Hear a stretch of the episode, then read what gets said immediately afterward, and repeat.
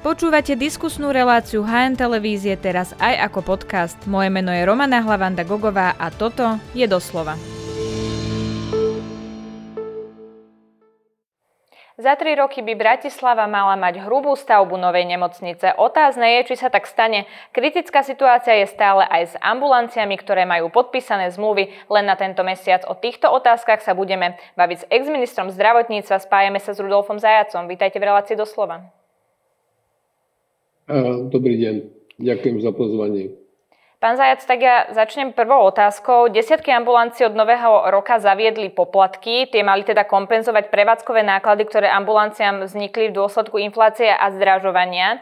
Na konci januára s ministerstvom zdravotníctva aj s premiérom nakoniec podpísali dohodu o dofinancovanie sektora v objeme 283 miliónov eur. Zmluvy s poisťovňami sú aktuálne predložené však len na koniec februára alebo koniec marca, záleží od ktorej poisťovne. Máme to teda chápať tak, že ak sa niečo nezmení, tak tieto poplatky budú v slovenskom zdravotníctve nový normál? Tu treba povedať ehm, len na osvetlenie, že tieto poplatky e, sú vlastne v zákone uzákonené už od roku 2004. A ich výška sa určuje v nariadení vlády a sú to poplatky za služby, služby spojené s poskytovaním zdravotnej starostlivosti. A v roku 2006, keď Robert Fico zostavil svoju prvú vládu, tak do nariadenia vlády za tie služby vpísali hodnotu 0. Predtým to bolo tých 5 a 20 korún. To je jedna vec.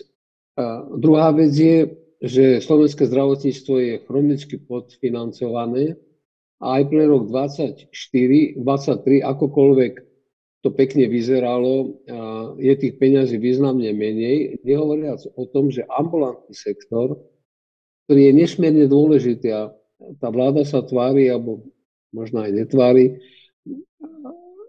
že si to ako si neuvedomuje, pre ambulantný sektor neboli určené žiadne peniaze navyše.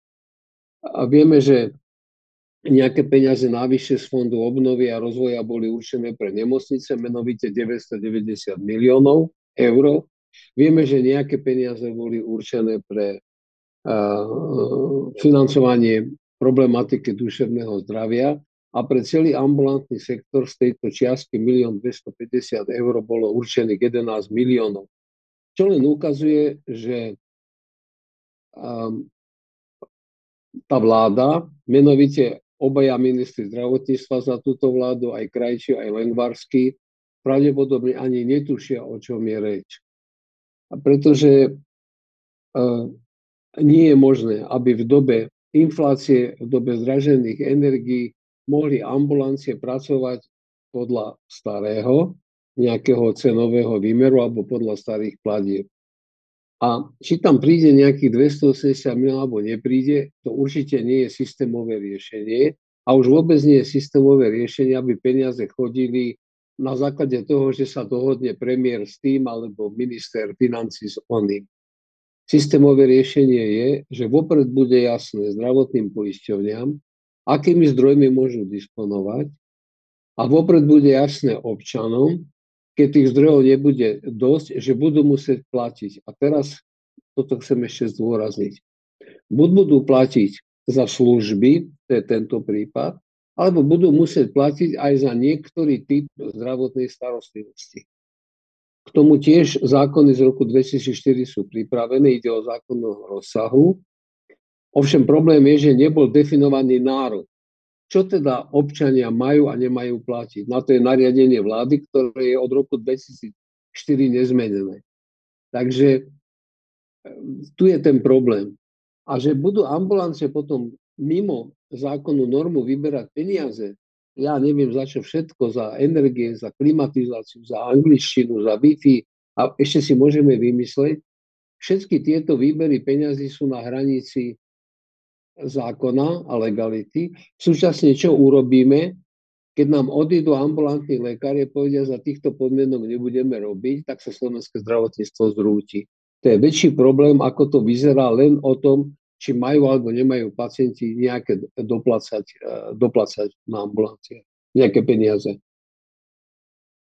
Ako je to teda, pán Zajac, s tou zákonnosťou alebo nezákonnosťou? Pretože asociácia nemocnic tvrdí, že vyberanie takýchto poplatkov je nezákonné. Aby som to teda pochopila, podľa vás to zákonné je? Zákonné by to bolo vtedy, keby vláda vydala nariadenie, v ktorom by to uviedla. Asociácia nemocníc s tým dokonca nemá čo vôbec do toho, čo hovoriť, pretože asociácia nemocníc je nemocníc a toto sú ambulancie. Pokiaľ vláda v zákone o rozsahu ktorý je schválený a dokonca aj ústavným súdom, napriek tomu, že ho Fico štyrikrát napadol, schváli v nariadení, to znamená vo svojom vlastnom dokumente, bez toho, že by niekoho k tomu potrebovala poplatky, ktoré sú poplatky za služby spojené, nie za samotnú zdravotnú starostlivosť, tak sú legálne. Pokiaľ vláda ďalšom nariadení vlády, ktoré je v súlade s rozsahom tiež e, o zdravotnej zákone o zdravotnej starostlivosti možné, spoplatní niektorú časť buď plne alebo čiastočne zdravotnej starostlivosti je to legálne. Pokiaľ v tom nariadení vlády sú uvedené nuly, tak akékoľvek vyberanie peniazy je nelegálne. Ale je to len nariadenie vlády, je to v rukách vlády. Netreba k tomu nikoho, ani prezidentku, ani parlament, ani nikoho. Z toho, čo hovoríte, mi vyplýva, že sa vlastne nevyhneme nejakému doplácaniu v ambulanciách za súčasnej situácie. Otázka je, kde inde v Európe sa vy, vyhýbajú. A tam zistíme, že toto je nejaká mantra, ktorú tu ešte zaviedol Fico. A druhá vec je, môžeme sa vyhnúť, ak vláda riadne pridá peniaze. To, že to nebude dobre, že sa zvýši, e, že tie poplatky okrem iných funkcií majú aj funkciu znižovania nadbytočnej spotreby, zbytočných návštev. Ja som dneska viedol diskusiu e, s jedným z krajských odborníkov, ktorý mi povedal, už len predstava pacientov, že bude niekto na ambulancii niečo pýtať, významným spôsobom znížila návštevnosť ambulancií. Ide o tú návštevnosť, ktorá je nadbytočná keď, to je tá tzv. nadbytočná spotreba, že keď je niečo zadarmo a bez nejakých marginálnych, aspoň symbolických nákladov, no tak to ľudia spotrebovávajú do nieko, tam je nekonečná spotreba. Či sa tomu vyhneme? Dočasne áno, môže vláda pridať 1 miliardu eur a všetci budú na rok, na dva šťastní, ale principiálne to riešenie spočíva v úplne inom. A to je v rešpektovaní zákona o rozsahu o poskytovanej zdravotnej starostlivosti, presnejšie o rozsahu služieb a zdravotnej starostlivosti hradenej z verejného zdravotného poistenia alebo občanmi.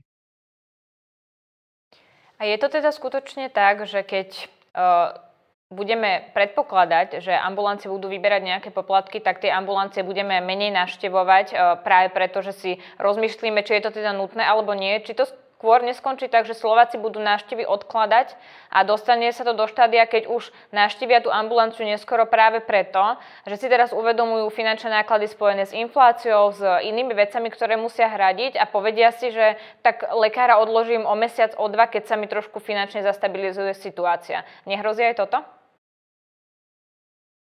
Toto všetko sme zažili v roku 2004, keď to začalo platiť a ukázalo sa, že systém tých poplatkov je v podstate bol postavený na princípe, že nešlo nejaké znišujúce náklady, no tak si povedzme 5 korún alebo 20 korún. To znamená preložené 15 centov alebo 66 centov. Tak dobre, dneska by to bol trojnásobok, hej, žiadne desiatky eur. To je poprvé. Po druhé, naozaj tých nadbyt... A vtedy klesli e, zbytočné návštevy asi o 15-20 Samozrejme, z, z, ľavého, z, ľavej, z ľavého politického spektra sa ozývalo, že ľudia nebudú mať peniaze na zdravotnú starostlivosť.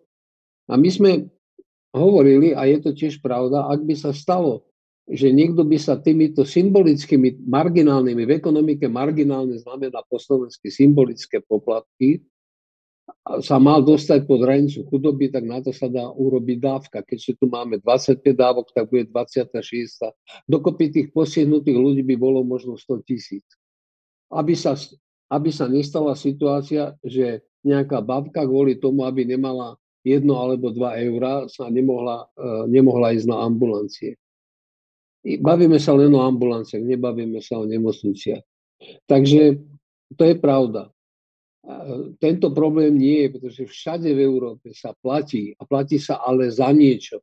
A problém našich občanov je, že oni platia a nevedia za čo. A to je veľký rozdiel, lebo každý normálny človek, keď niečo platí, chce vedieť, čo za to dostal, ako to môže reklamovať, či dostal všetko, čo si zaplatil. A pritom nemusia to byť hodnotné čiastky 1, 2, 3 eur. Žiadne stovky eur. Ale ambulantní lekári využívajú inú, ďaleko zložitejšiu situáciu.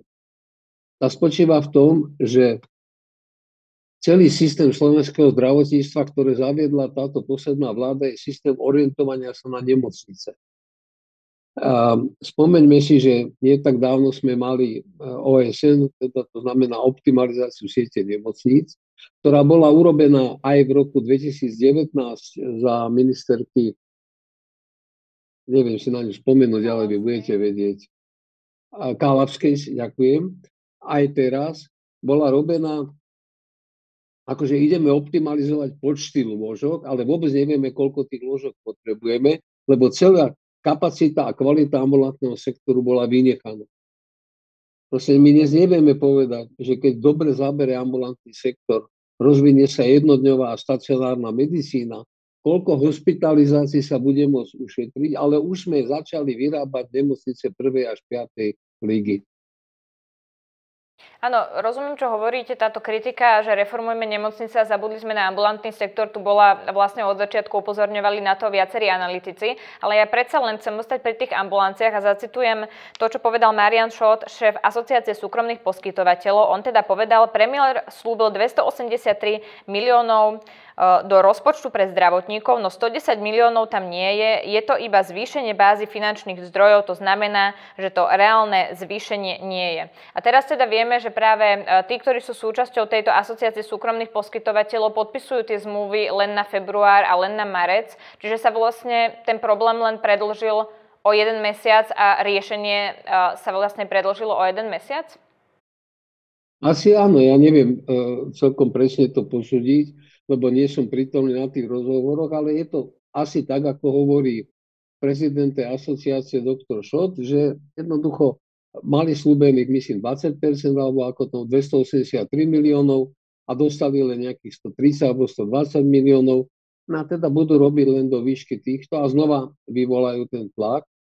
Oni totiž to na rozdiel od nemocničných lekárov, ktorí sú zamestnanci a ktorí si svojim protestom vydolovali pomerne slušné odmeňovanie, ambulantní lekári nemajú voči komu si zvyšovať svoje platy, len voči sami sebe, pretože oni žijú z toho, čo dostanú zo zdravotných poisťovní. A ja som sa s doktorom Šotom rozprával po jednej diskusii v rámci zdravotníckých novín a aj som povedal, že jednoducho, keď sa na to budú pozerať ako také ovce, ktoré idú na bytunok, no tak ten, tá vláda im nikdy nič nedá. No tak si vymysleli tieto poplatky. A treba povedať, sú nelegálne. Ale súčasne, čo s tým? A, a krajské úrady, teda úra, odbory zdravotníctva verejného e, VUC, môžu zasiahnuť, pretože je to v rozpore so zákonom. Tak musia vstúpiť do konania a môžu tu robiť raz, 5 krát, 10 krát. Ale čo vstúpia do tisíc konaní alebo 2000 konaní, musia rozhodnúť, proti tomu sa odvolajú, to znamená, technicky to nie je možné. A hrozí tu ešte iná vec, ktorú som chcel spomenúť, že x tých ambulantných lekárov si povie, no tak na toto už kašlem a zavrú ambulantu. Že nie sú povinní tam byť až do posledného dňa, kým umrú. A máme veľa prestarnutých lekárov, máme veľa lekárov v penzijnom veku, tak zavrú ambulancie. Zrušia svoje licencie a národ pomôž si v tom je nezodpovednosť tej vlády a v tom sú nezodpovednosti tých rečí, ktoré vláda vedie. My sme im dali 280 miliónov, aby sa ukázalo, že tam nakoniec je nejakých 100 a Boh vie aj, či tých 100 dostanú. Ja som sa vlastne chcela pýtať na to, či sa obávate, že lekári nebudú podpisovať ďalšie dodatky zmluv potom februári alebo potom marci, ale tá obava vlastne teda vaša je, že oni teda zavrú ambulancie. Vieme, že um, lekárov v dôchodkovom veku máme najmä medzi pediatrami a všeobecnými lekármi, čiže to by Slovensko naozaj výrazne pocitilo. To je jedna vec, zrušia svoje, oni totiž to pracujú na základe iného ako živnostenského oprávnenia, to znamená na základe licencií, jednoducho zrušia licenciu, samozrejme. A druhá vec, budú znova požadovať od pacientov, napriek tomu, že sú si vedomí, že to je na hrane zákona, budú požadovať úhrady. A teraz tí pacienti čo majú robiť? Tak ak potrebuje svojho lekára, tak to zaplatí. A, a ak aj to je na hrane zákona, tak tie krajské úrady, respektíve tie vyššie územné celky, uvedome si, máme 10 tisíc ambulantných lekárov. 10 tisíc. Predstavte si, že ja neviem, s 5-6 tisícami, že tisíc zavere krám a ďalších 5-6 tisíc bude pýtať poplatky na hranie zákona. Čo s nimi spravia? Pôjdu s nimi do správneho konania, do odvolania, do súdnych sporov, veď to bude do, do nekonečna. Takže ja si myslím, že tá vláda nakoniec znova bude musieť povoliť a čudujem sa, že to neurobia naraz, keď už to robia nesystémové. Lebo systémové riešenie je niekde úplne inde. Posuňme sa, pán Zajac, v téme ďalej, pretože do júna 2026, e, alebo teda do roku 2026 má byť v hlavnom meste postavená hrubá stavba nemocnice Rásochy. To je taký dlhý príbeh pri tejto nemocnici. Uh, úrad vlády ale vytýka ministerstvu zdravotníctva, že výrazne meška s týmto projektom. Oni teda kritizujú cez národnú implementačnú a koordinačnú autoritu. Upozorňujú na to, že uh, celý ten projekt je uh, personálne poddimenzovaný, že za veľa zodpovedá ako keby len jeden človek, sú tam vplyvy, ktoré nevedia ovplyvniť. Toto asi nie je dobrá správa, keď hovoríme o projekte, ktorý mešká už na úplnom začiatku. Ono by možno bolo dobre sa pozrieť, trošku si vygoogliť, čo sme hovorili ohľadom tých, toho ambulantného sektoru a OSN.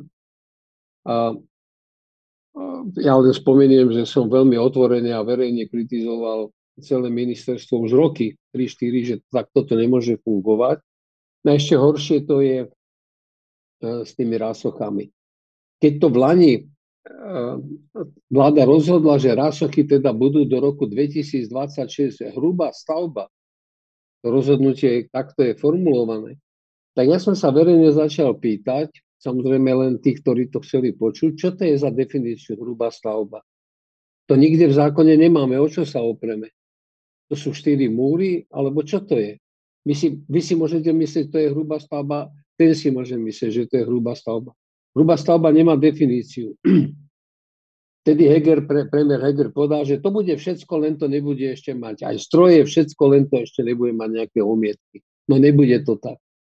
V rámci stavebného konania, ktoré tu funguje roky, rokuce do nekonečna, keď neviete cez magistrát preraziť s jedným investičným zámerom, čo je len formálny papier, a nie je to o nejakej nemocnici, ktorá má mať, ja neviem, 600 lôžok a má byť neviem aká, tak sa stane len to, čo, čo, čo sme upozorňovali, keď to rozhodli. Sme to upozorňovali rok predtým, už 21, že nie je možné, aby sa toto pieklo kvázi v uzavretom spolku. Pamätám si na rozhovor v inom rádiu štátnej tajomničky Dunajovej, neviem, jak sa volá, keď ona sama povedala v roku 2022, áno, my sme to všetko chystali za zavretými dverami, tak povediať, aby nám do toho nekafrali. No tak to je výsledok uh, inzitnej amatérskej práce, že, sme sa, že chceme mať nemocnicu postavenú za európske peniaze a záver bude, že ani nemocnica nebude a tie peniaze, ktoré na to vyčerpáme, budeme musieť vrácať. Tomu sa dneš, vznešene hovorí korekcie. Pretože to je nereálny projekt. Ale zase o krok späť.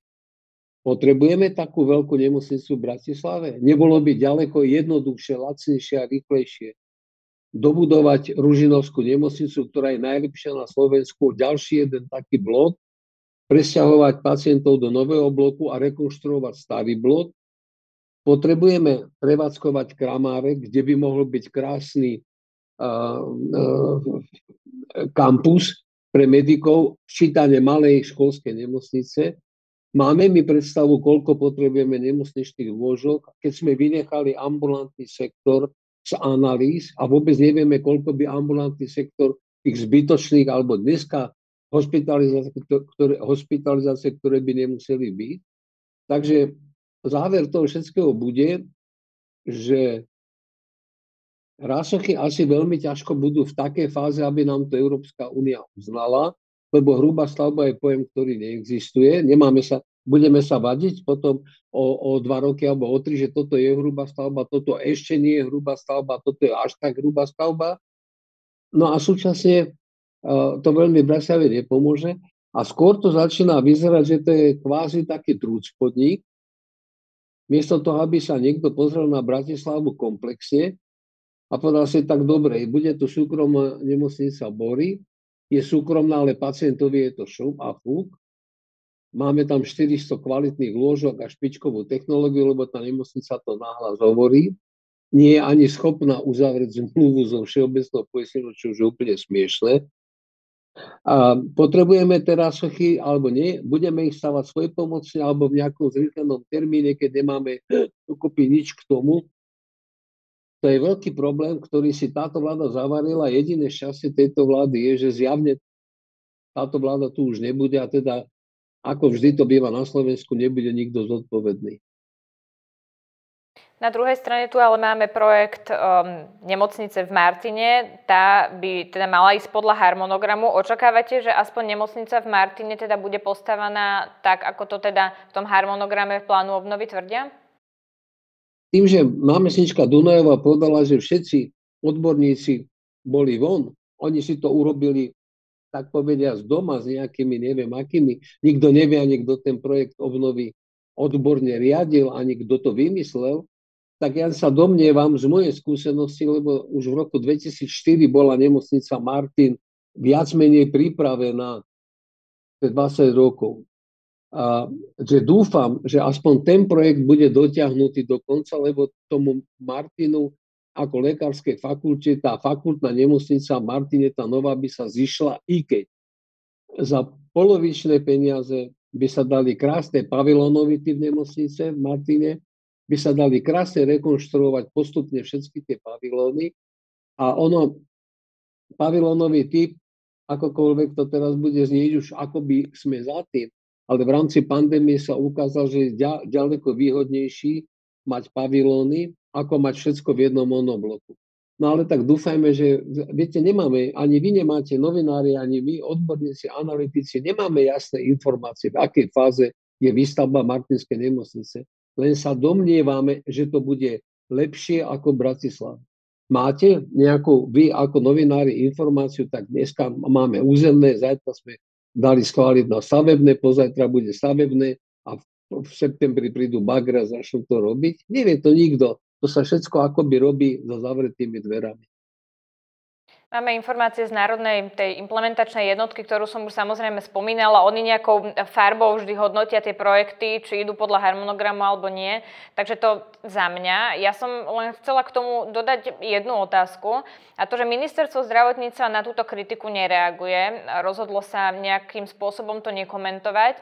Ako to vlastne vnímate, že túto kritiku nerea- na túto kritiku nereagujú a aký je vlastne minister Lengvarsky z tohto pohľadu?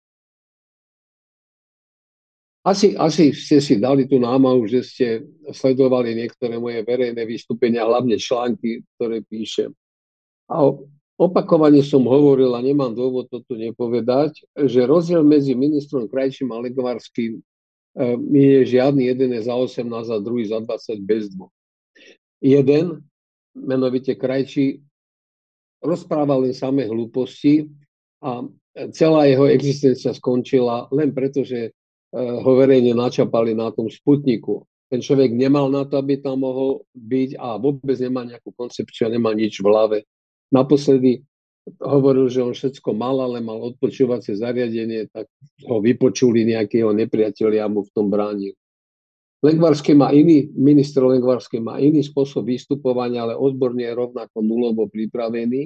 A kým sa rozpozeral, čo to treba, netreba, prešiel rok.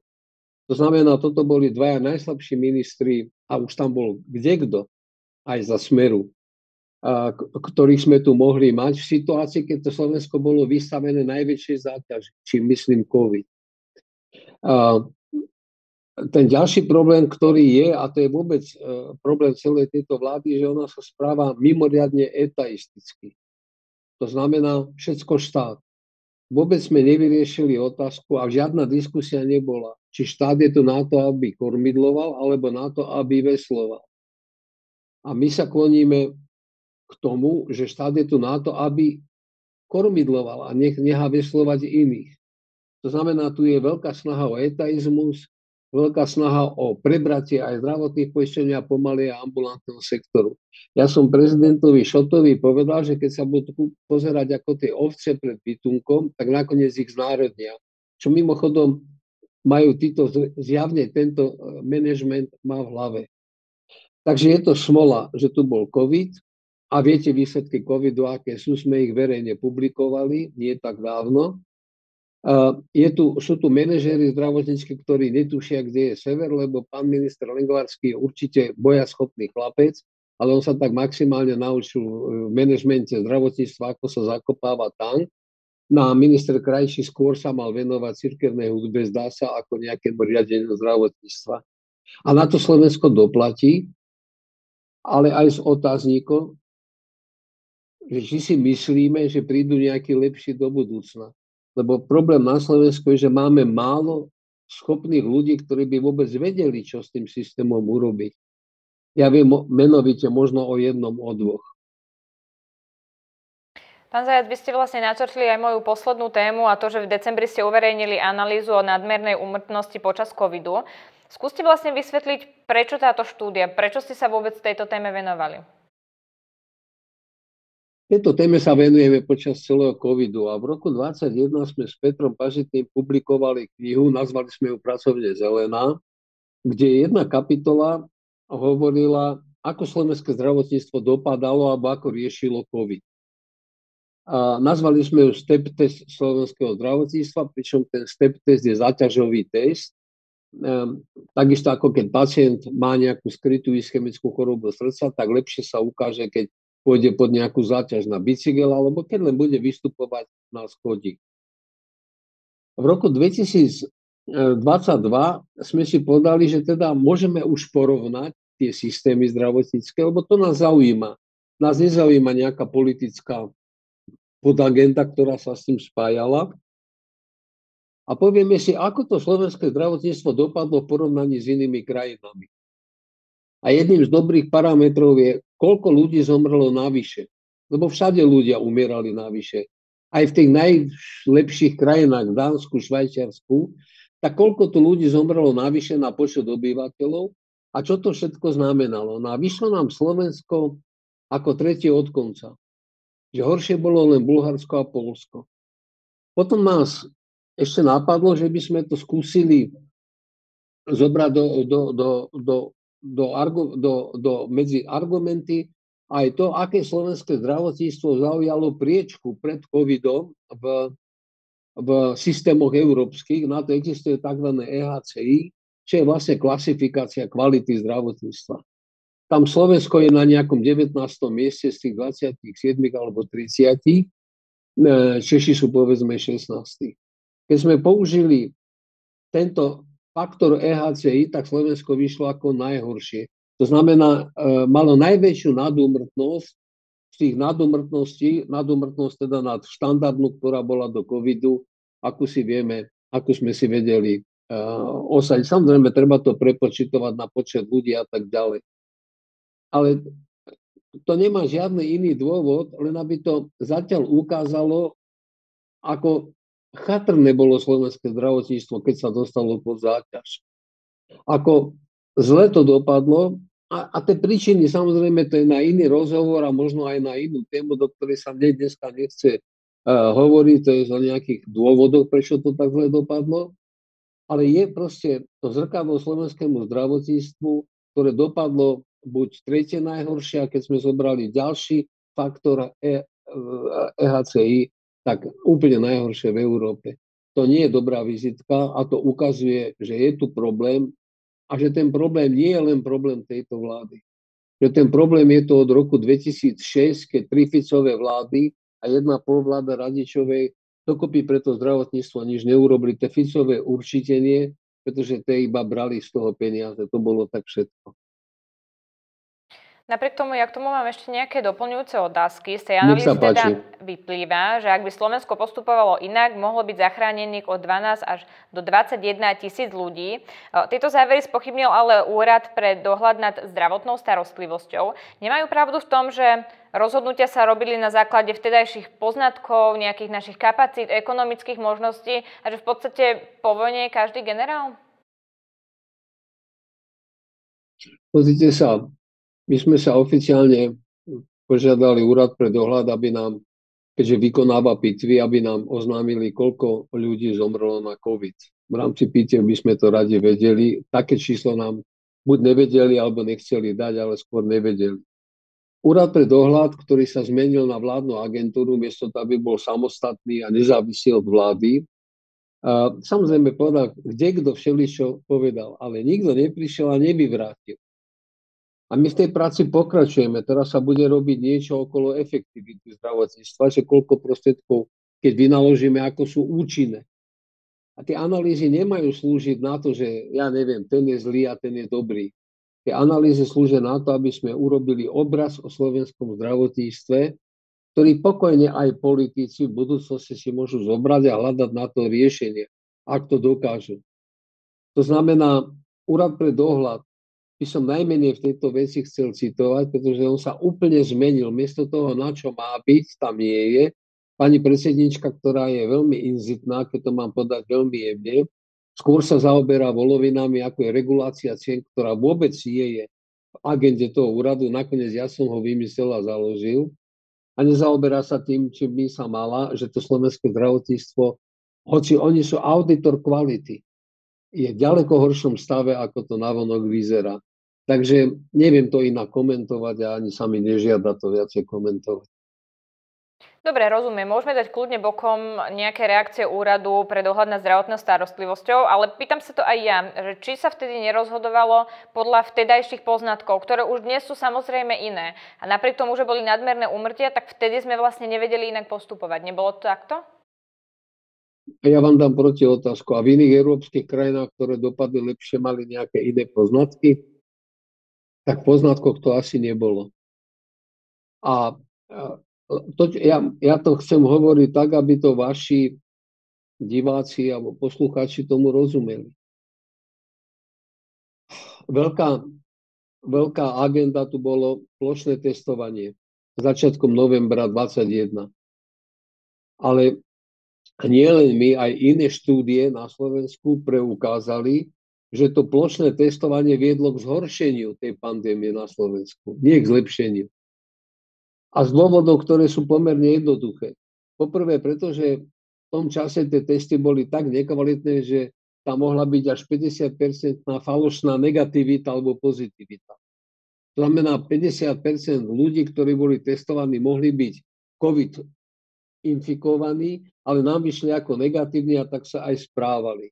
A po druhé, išlo o veľkú koncentráciu ľudí zrazu. V priebehu dvoch dní sa 3,6 milióna ľudí dalo dokopy. A nebola to len táto štúdia, ktorá to brala z nejakých dát. Sú tu aj iné štúdie na Slovensku, ktoré vznikli, ktoré hovoria, áno, je pravda, že plošné testovanie zhoršilo vývoj aj výskyt covidu, zvýšil sa počet a samozrejme tým pádom sa aj zvýšili tie letálne účinky. Alebo iné číslo. V priemere, to nie v každej nemocnici, ale slovenský priemer je katastrofálny. Ak sa pacient dostal na umelú plusnú ventiláciu čo len na jednu hodinu, bola 80% šanca, že umrie. Alebo iné také, čo ľudia pochopia. Primárna ambulantná starostlivosť, teda všeobecní lekári, tí tzv. bývalí uchodiaci, až do očkovania vypli. A poznáme to podľa toho, že za normálnych okolností 30% pacientov na hospitalizáciu je odosielaných všeobecnými lekármi. Počas tejto prvej fázy covidu v tom prvom roku až do januára, februára 2020, jedna, keď sa začalo očkovať, to bolo len 5% a celý zbytok vozila rýchla záchrana, služba, avšak väčšinou už to bolo neskoro, lebo ľudia volali, keď už boli vysoké teploty a bolo rozvinuté tá, tá, to štádium ochorenia. To prvé, najrychlejší zásah tam chýbal fonendoskop, špachtla, prípadne nejaký, e, nejaký, nejaký kortikoid a nejaký oxy, to zariadenie, ktoré stojí 50 eur a s tým všetkým tí lekári mohli byť. Oni proste zavreli, ani nezdvíhali telefóny, ani nepríjmali pacientov. A veľa iných faktorov sa tam zozbieralo. A to len ukazuje, to, to neukazuje, že to je vina toho, alebo hentoho a tamtoho a, a poďme to teraz riešiť, alebo nedaj Bože, jak si pán generálny prokurátor myslí, že teraz treba začať tu robiť nejaké trestné stíhanie a hľadať vinníka. Aj tak ho nenájde, pretože neviem, kto by bol vinným, lebo je väčší problém nájsť toho, kto je bez viny, ako ten, kto je vinný. Ale to sú proste dôsledky e, slabej výkonnosti slovenského zdravotníctva. Nefungujúca primárna starostlivosť, e, rôzne čudné rozhodnutia, ktoré nikto iný v Európe alebo skoro nikto nerobil, nepripravený minister zdravotníctva. Veď ja len spomeniem, keď to začalo, tak oni pol roka sa stretávali ako hudobné útorok a štvrtok, mali tam všelijaké komisie, nikto si z nich neuvedomil, že pandemické plány sú od roku 2005 na Slovensku boli hotové. Potom, keď na to prišli, tak začali argumentovať, že to bolo na vtáčiu chrypku a že vtáčia chrypka je iná ako COVID. Veď to je úplná hlúposť. Išlo o pandemické plány v prípade, že by vtáčia chrypka sa stala prenosa človeka na človeka.